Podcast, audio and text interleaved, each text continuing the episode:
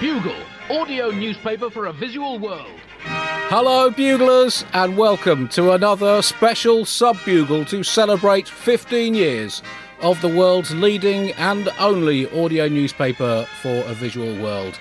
In this episode, I'll be talking with the person with whom I shared the Bugleverse for eight years and almost 300 full episodes of this audio newspaper. The one and only John Oliver. Uh, hello, John. Hello, Andy. Hello, buglers. it, what an honour it was to share the bugle with you for eight years, Andy. It was like being on an international space station. What? But on the ground and in two different countries. Honestly, that Yeah. metaphor fell apart instantly. Right. But it's, it's still one of the most moving things anyone's ever said to me, John. So I, I appre- I appreciate It was just a sense of being in a very confined space. Does that, does that make sense? just the remorseless futility and claustrophobia. Yeah, the kind of aggressive silence occasionally. Yeah, Yeah. that made you feel like you were truly alone in the universe. Yeah. it's a glorious eight years. Well, I mean, I, I like to think that that probably mirrored the aggressive silence we had at, for example, our Edinburgh preview in York. I, Or- be- I believe so. yeah. I think I've had a lasting appreciation for the different kinds of silence due to the work that we were able to do live together. I think we can all, we can always tell this is an interested audience, this is an apathetic audience, this is a very angry audience which is about to vocalise it. and, And in the case of York, of, I believe you had you had three all three happening at once in different on different tables in York. I think. uh, and, and un- unforgettably, of course, the uh, space in Docklands, Yes. uh, 2004, the night England lost to Portugal on penalties in the European Championship. Yes. That was a silence very much caused by no one else being left in the room. That's right. After the entire audience had walked out. what it was, it was the most natural sound that that room has ever produced. It was really just the walls uh, that were emitting their kind of silence as Yeah. our as our voices were echoed back from the flat surfaces in that room. Voices at that point saying, "Shall we still continue?" at what point are we just entertaining each other? And of course, the answer to that was at all points. And that was very much the joy of podcasting, was it Yes, gave that's a right. vehicle for people who could only entertain each other. um, Exactly. to, it rem- to, it to rem- removed the, the problem contextualization that an audience could provide. Oh, so, so that was 2004. The Yes. Bugle came into being, if I've done my maths rightly, 2022 minus 15 in 2007. So I'll let's go back in that. time. Yeah, Yeah. let's uh, leave the stats to me, John. Let's go Yeah. back in time to uh, to 2007. Now, at that point, you had already left the United Kingdom to try and crack it as a goaltender in the NHL, if I remember Indeed. correctly. That's, that was the dream. Yeah. I was about to host the hit 12th series of Bar Mitzvah or Bust on uh, on the BBC. So you know our careers were in different positions than, than, than what what they are what they are now. I mean, what Yeah. uh, what, what do you remember of of uh, well of your early time in America? Those early bugle bugle episodes. Let's not gloss over the fact that I don't think I can make it in the NHL now. I think the bar mitzvah or bust dream, there's no need for that to be dead. That's as good an idea now as it was then. Right. Yeah. Uh, sorry, what was the question? I was so Oh, hung up on bar mitzvah or bust, and just what what potentially that game show, if it is a game show, I don't know how you've envisioned it, would involve reality show, game show. Either you, basically, you have your bar mitzvah or you renounce Judaism. I don't know what the bus counts as in there. It- it's a good show. It's, I'm already interested, and you've not explained anything Yeah. about it to me. Well, I mean, that, that's you know you've been in television a long time, John. You know that a good title can be enough to take a show a very very long way indeed. That is true.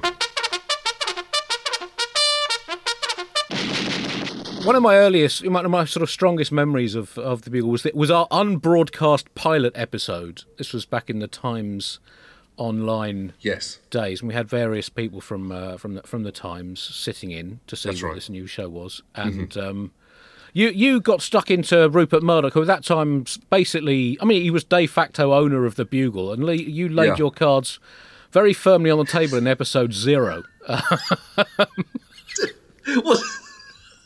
I did that in the first one, didn't I?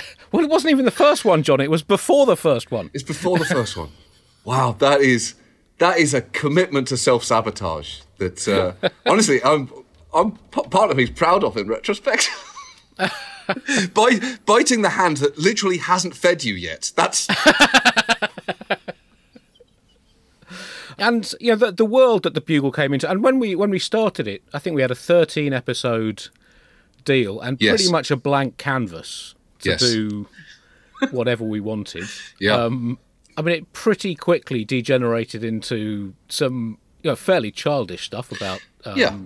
you know what what dead people from history we fancied and uh, uh, and things like that. But uh, I mean, the, the world in 2007, John. I mean, Britain had just had a new prime minister foisted on it in an undemocratic fashion. America was seriously ill at ease with itself, and indeed the rest of the world. I mean, do you, do you feel that the whole thing's just been f***ing pointless? I mean, when you put it like that, right? I hadn't thought about it being pointless, but you know, the futility is such an overwhelmingly convincing argument. To be honest, yeah, I guess it's been um, it's been a total waste of time. It's being the bugle, the concept of laughter, and I guess life on Earth. Yeah, Right. Yeah. Oh, that's not a lot to show for the last 15 years, humanity, other than England winning the uh, the Euros, the England women's team. That's Yeah. you know, that's that- something, it. right? Uh, Cricket World Cup as well. There was that. Yeah, Yep.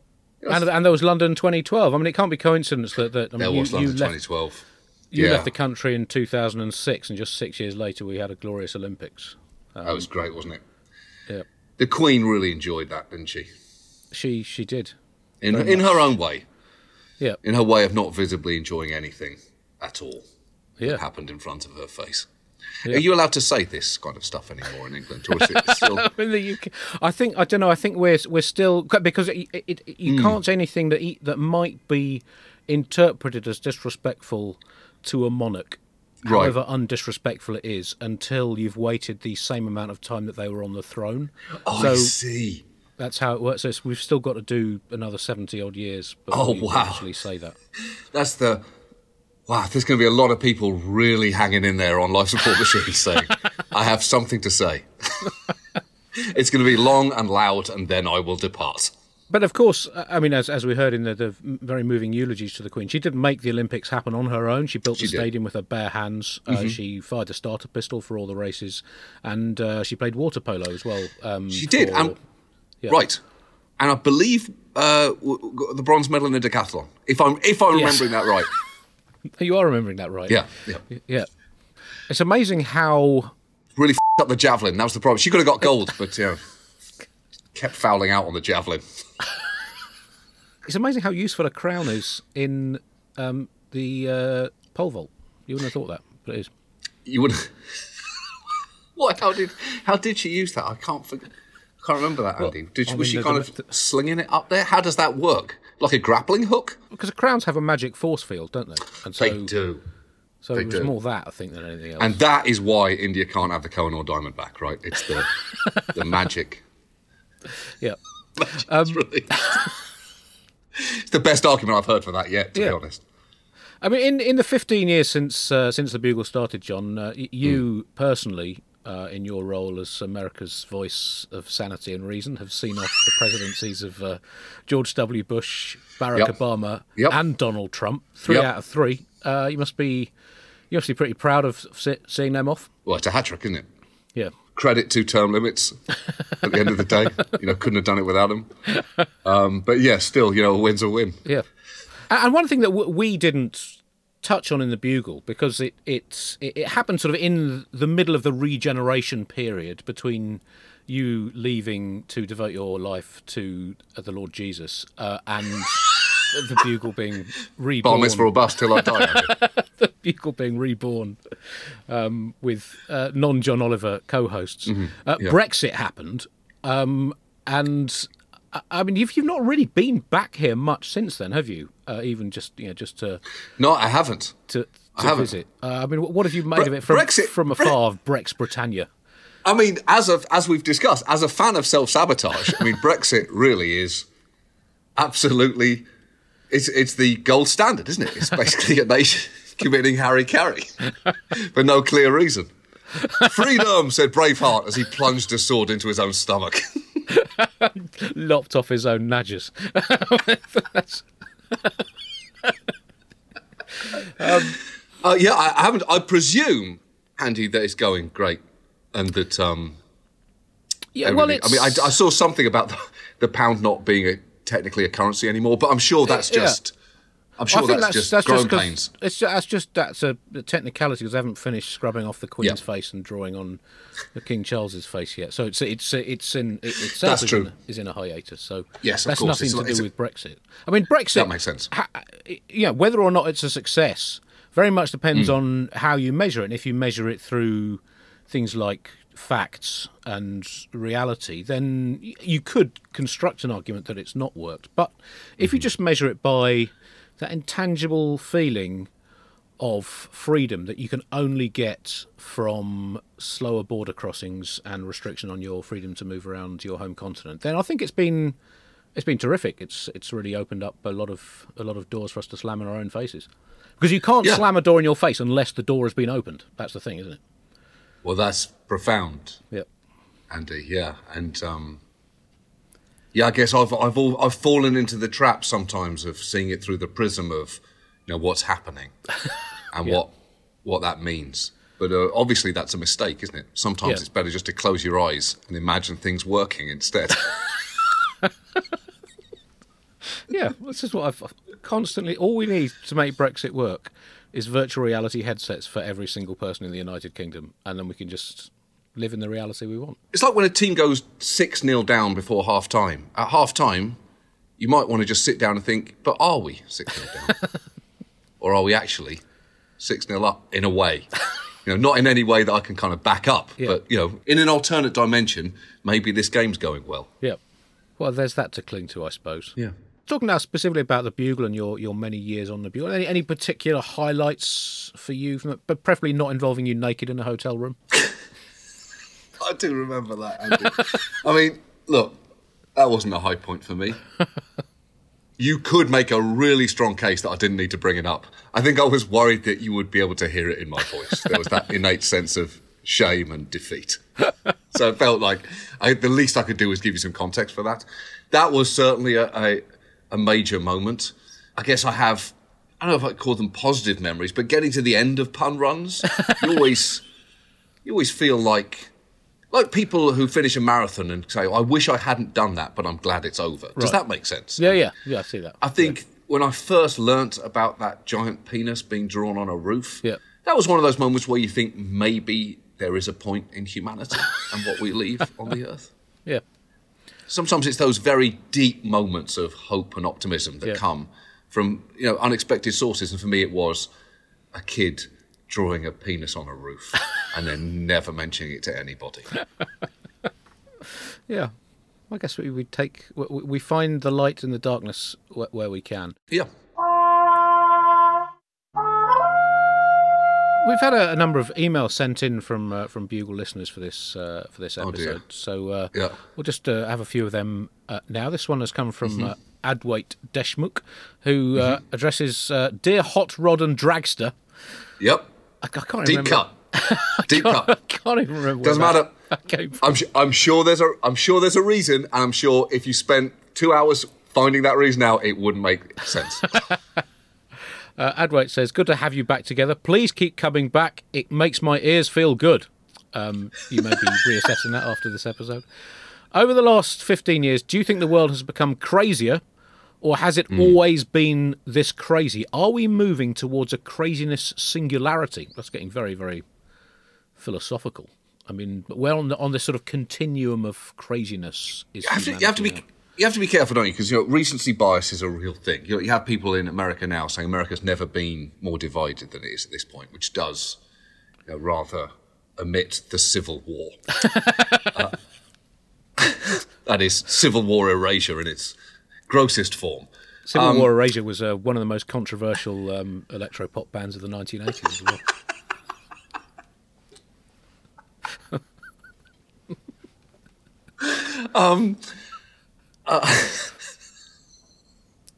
Oh yeah.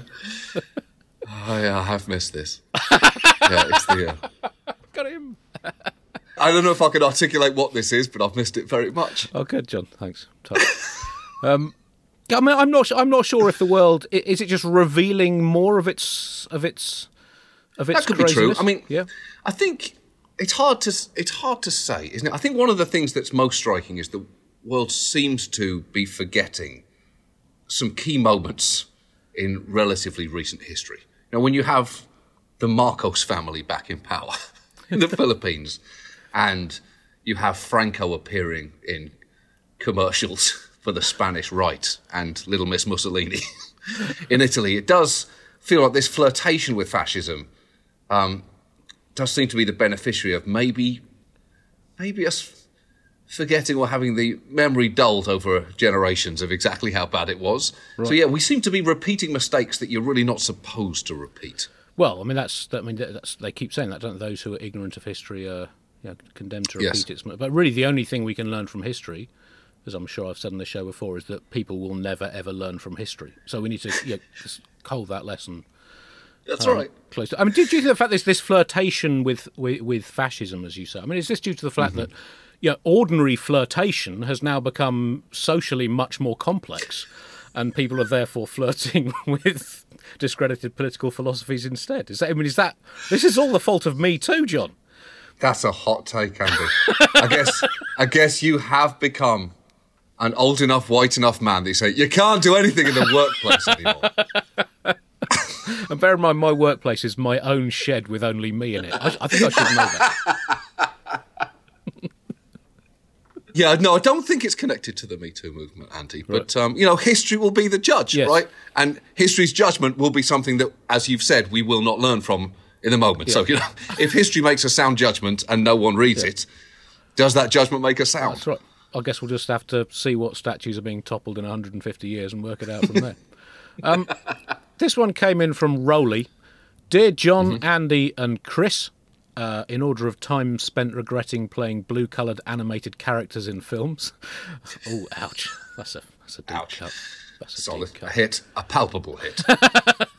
uh, Chris uh, couldn't be with us today. We've got we've got Ped on the buttons mm-hmm. buttons today. Um, uh, Rowley says, I've been listening to this podcast since I was 13. I'm now 22. What advice would you give mm, to a young oh adult who's grown up on a pure diet of clean cut bullshit washed down with the finest hogwash? Love the show, Rowley. So, I mean, what.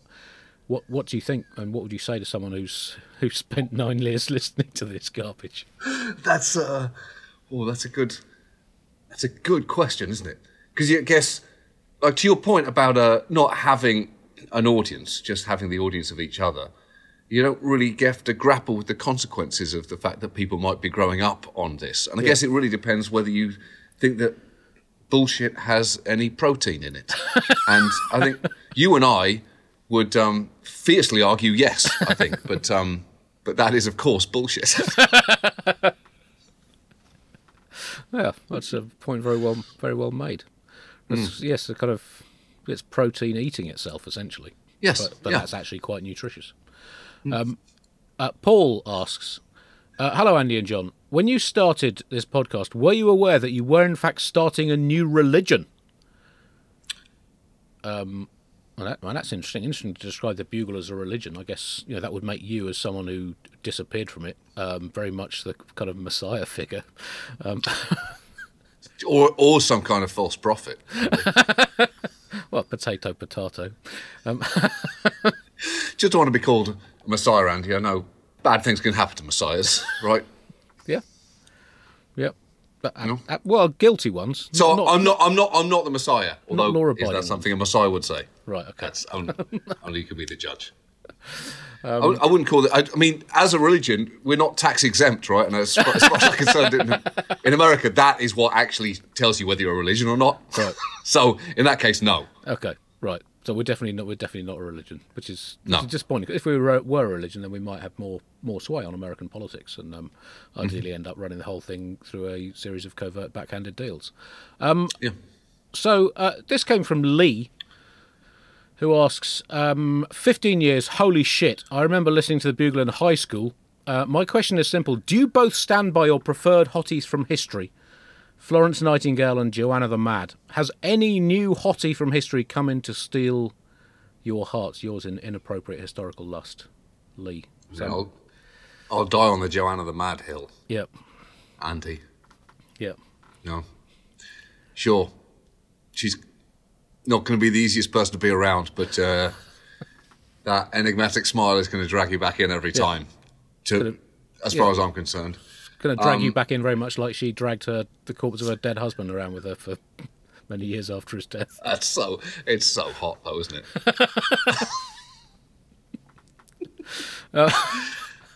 uh, yeah. On, honestly, I, I'm, I'm yet to see someone who takes that crown. Are you? Right. Have well, you stumbled no, upon? no, someone? no. I'm, I've been very faithful to uh, to Flo Nye over the years, and uh, I don't I don't see any reason to uh, to, to to change that. I've I've, I've Yep. been up, uh, in fact, to the uh, there's a little museum in uh, in London by uh, up by Waterloo, and uh, yeah, I do now have a restriction order uh, preventing me from from walking around that museum without trousers. So you know, I, I I feel that you know my, my love remains remains strong for the 19th century's hottest nurse. There should be a Joanna the Mad Museum, Andy. where you can, where kids can drag a doll around. and just bark at things. Amongst the many emails that, that uh, were sent in by people who subscribe to the Bugle email, um, Dean said, Thank you for 15 years of uh, world class podcasting. Um, I've been listening from the beginning. There are not many things which have remained such a constant in my life, and it really does mean so much to me. Thank you very much for that, uh, Oh. Dean, and other similar similar messages. Um, Joel asks, Holy hell, I've been listening since day one. Honestly, it was you guys, Radio Lab, and This American Life. Um, so I mean, that's it's a long. time. I mean, podcasting. I don't think either of us have really heard of No, podcasting before. I never, I never, li- I never listened to a podcast until we did one. Right. Uh, my sister Helen had, uh, had had started hers early, earlier in the year, uh, but I think we've now overtaken in terms of total episodes Oh, that's good. blasted out into the audioverse. Uh, Joel asks, "When are you going to tour the Southern USA again?" Um, again, is stretching it from. I think I did. Uh, I'm not sure if. Uh, oh, what, what, North what- Carolina, right? I mean, Oh, yeah, yeah, yes. the- no, it was the north of the south. Yeah. Yeah. Also, uh, Joel asked, John, how many ties do you go through in a season? I assume he means a season of last week tonight rather than uh, a base- baseball season or supporting the Mets, just tearing God- your God formal kit to pieces. That's right. Um, that's a good question. I, d- I mean, I think I repeat ties. Right. I, I will. I'll be honest. I, I wear what is put out for me. Right. My my That's input. a risk. That is a very risky road to go down, John. That is the Ron Burgundy attitude to clothes. I'm a, I'm a sartorial Ron Burgundy. you put it down. I'm going to put it on. If it's in a pile, I'm putting it on my body. I'm not going to think it. I'm not going to internalize what it is. If you ask me after the show, what were you just wearing? I would not be able to tell you. Andy also uh, asked, Andy, your hair, what the f? WTF? Oh, maybe you mean what the physics, which is uh, really uh, all it is physics with a PH, not an F. Um, uh, I, I make no apologies for that. Um, I, don't, I don't think it's. I don't. I mean, I've got more of it left than I thought I would at the age of forty-eight. To be honest, I was going to say it's, pre- it's pretty the same, isn't it, Andy? yeah, it's, it's, it might be coming forward, back forward again. I think. Yeah, that could be a medical miracle. Um, wouldn't be the first for my people. Uh, Chad asks, uh, John, have you done anything that we might have seen since you left the Bugle? If so, where can we find it? Was any of it on Quibi? Which I think might be a little dig at uh, at Nish Kumar, one of your successors, who's uh, Oh, really? Did he have a show on Quibi? he did have a show on on, on Quibi, and that that show did not last. Um, Did, do you know that he had a show on Quibi, or did he say he had a show on Quibi and it was impossible for anyone to prove him wrong? Because in a sense, everyone had a show on Quibi, Right. and no one did. right. Okay. That was the Yeah. that was the incredible thing about Quibi, wasn't it? It Right. really made you uh, really challenged your sense of what exists and what doesn't. so it's a kind of Schrodinger's TV channel, was it? yes, exactly. That's exactly what it was. Right. I think, in fact, I think the only thing on Quibi was a dead cat. just lots of six-minute videos of dead cats. But I think you've you've kept yourself pretty uh, pretty busy with all the. Uh, Yeah, what have I done? Broadway dancing and Um, yeah, I mean, I'm I'm the world's second favourite Zazu. That's not nothing, right? Right. Uh, that's that's that's a big thing. That's um, Yeah, yeah. number And- number two, I mean, how many? Sil- silver medals, Zazu. That's what well, I mean, I, I, slightly lost track of uh, the the total the final Smurf movie count. Are, are they still going, or, or You're not allowed to say. I I think they're still going, Andy. Right. Now, is is Vanity Smurf still going? I don't know. Again, I haven't seen those first two Smurf movies, but um, I don't know. Perhaps they've kind of worked out a kind of voice system where I can appear in it for the rest of time. You know, Right. like they do when after people die. Yeah. So yeah, I think there are Smurf movies being made. I'm not making those Smurf movies, Andy. So I don't know what that means in the Right. you know in the canon of the Smurf universe. I think I dipped my toe in for two motion pictures. Right. Right. Smurfs and then Smurfs two. Right. First one in New York, second one in Paris. Right. I don't know. They might have gone to Bora Bora in the third one. I don't know. And and there were rumours a while ago I saw that there was going to be a Vanity Smurf adaptation of a picture of Dorian Gray. Is is that is that is that still on the cards? Ah, it's so difficult for me to talk about this, Andy. It's uh, it's going to be very expensive. Right. I love the script. I love the project. Um, it's not suitable for children at all, which apparently is a problem. But uh, I think if you're really going to tell the full horror of the Dorian Gray story, and I tried to inject some of that into my portrayal of Vanity Smurf, Andy, that that sense of you know we're, we're grappling with Narcissus in a way. Yeah. Um, and so that was there, I believe, in my portrayal. Other people would say, no, you just made your voice slightly posher and a little bit higher. But I mean that's Potato, potato, potato. yeah exactly. I mean that's uh, know what is the art of acting? I guess is That's right. Yeah. is It's reacting. And I was reacting to nobody because I was alone in the sound booth. This question comes from uh, Abra, who asks um, uh, Do you think that Silvio Berlusconi has joined the coalition government in Italy in celebration of the Bugle's 15th anniversary? I mean, is it a touching tribute from uh, former Bugle favourite Silvio? It's only a question that Silvio can answer, right? Well, I, I guess so. And, He's got to um, look deep within that, that withered heart of his to see if. Yeah. He seems like a man who's not afraid of introspection. Um, yeah, who, who's to say? I guess ask him. All right. Somebody should ask him. Well, we live and then on the- just, um, yeah. We live on the same continent, so I'll, I'll, yeah, I'll put, I'll put feelers out. What, what Just open he, your window and yell. Uh, she also asks, "What would each of you like as a birthday present for the Bugle from Silvio Berlusconi?" And bear in mind, he could basically pinch anything in Italy. What would you? Uh, Best best birthday present I ever got, Andy, was a whole Edam cheese as a kid. So I like that. Right. I couldn't believe it. The- whole thing, round Edam Yeah. cheese. The whole thing. and, I and did- wanted it. I got it, and I was glad that I got it. Right. It's, I, have never forgotten just the feeling of wax all the way around. Thinking, I cannot believe I have this cheese, right. all of it. That's that's obviously A whole Edam cheese, a whole Edam. I just, I know what you're picturing in your head. I, th- I, feel, I worry that you're picturing a quarter of an Edam cheese or Right, half no. an Edam cheese, and that's not what I'm saying. I'm saying a whole a whole Edam. Edam. A whole. And so, how old were you at this point? I mean, it must have been sort of the size of your head, wasn't it? Def, I think it might have, might have been bigger. I think I was seven years old. That's all. Yeah. Right. Oh, it's amazing. I mean, So, che- cheese is Pro- a probably an obvious- cheese. Yeah. I mean, it's a huge part of everyone's life. Cheese. I, I've had Chris Addison on uh, a few times on the Bugle, and we were we were reminiscing a while ago about uh, his wedding when you you uh, uh, amongst others goaded me at about three in the morning into eating a chunk of brie that was inadvisably big. It was. I mean, a chunk is just not the right descriptor, Andy, because I think when people picture a chunk of brie, they're not picturing what you ate, which is, yeah, you're right. It's medically unsound. A doctor would say, Andy, um, you can do this, but you shouldn't, and there are going to be ramifications here. It was absolutely spectacular. It was a lovely wedding.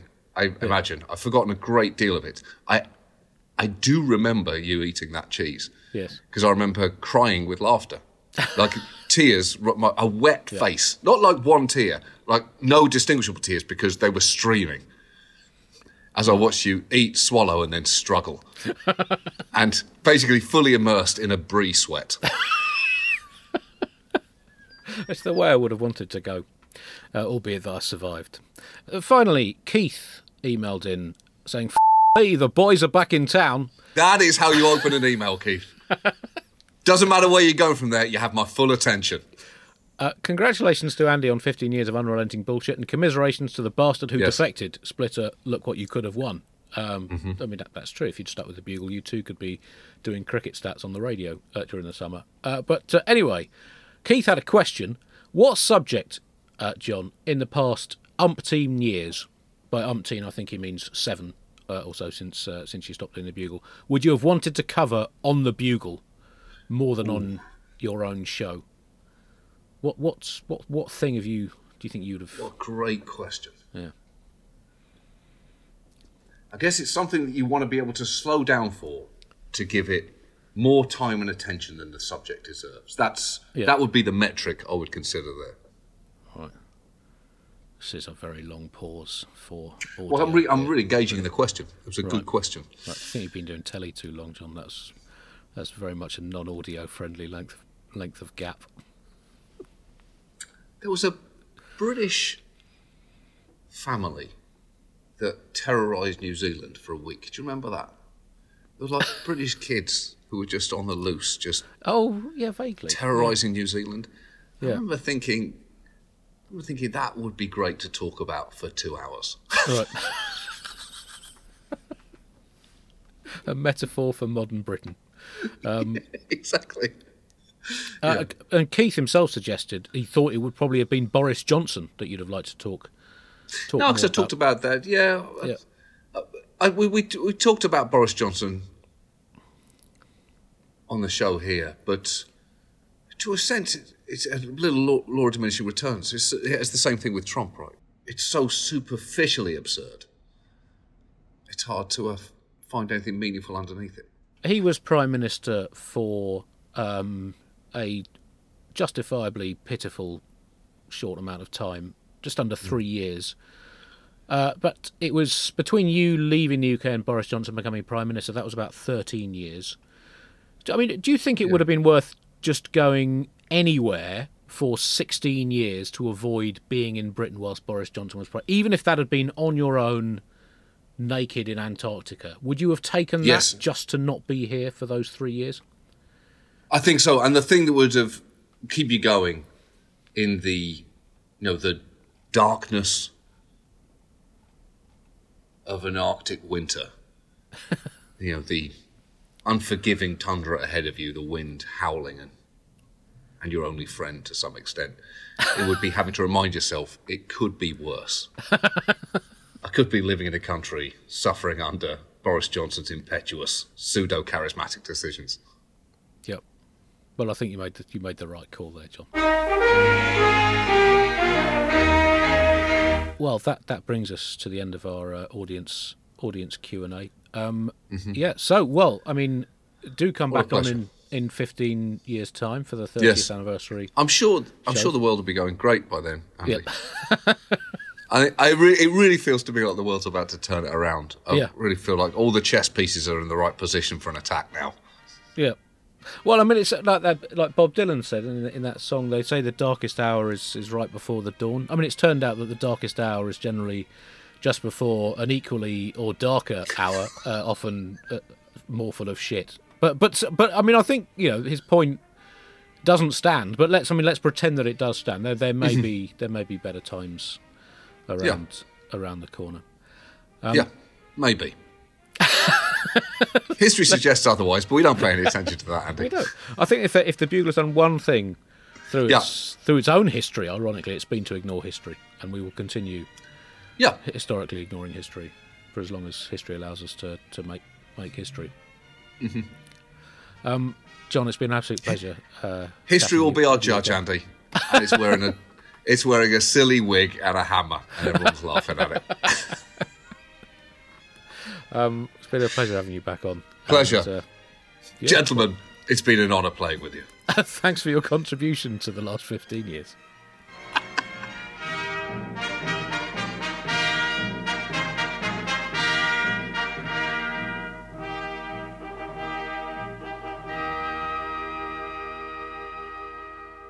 Hi, it's producer Chris from The Bugle here. Did you know that I have a new series of my podcast, Richie Firth Travel Hacker, out now? It's the show where Richie Firth and I talk about how to make travel better in our very special way. In this series, we discuss Lime bikes, Teslas, the London Overground, and a whole bunch of other random stuff that possibly involves wheels or tracks or engines of some variety. God, what a hot sell this is. I mean, you you you must be so excited. Listen now.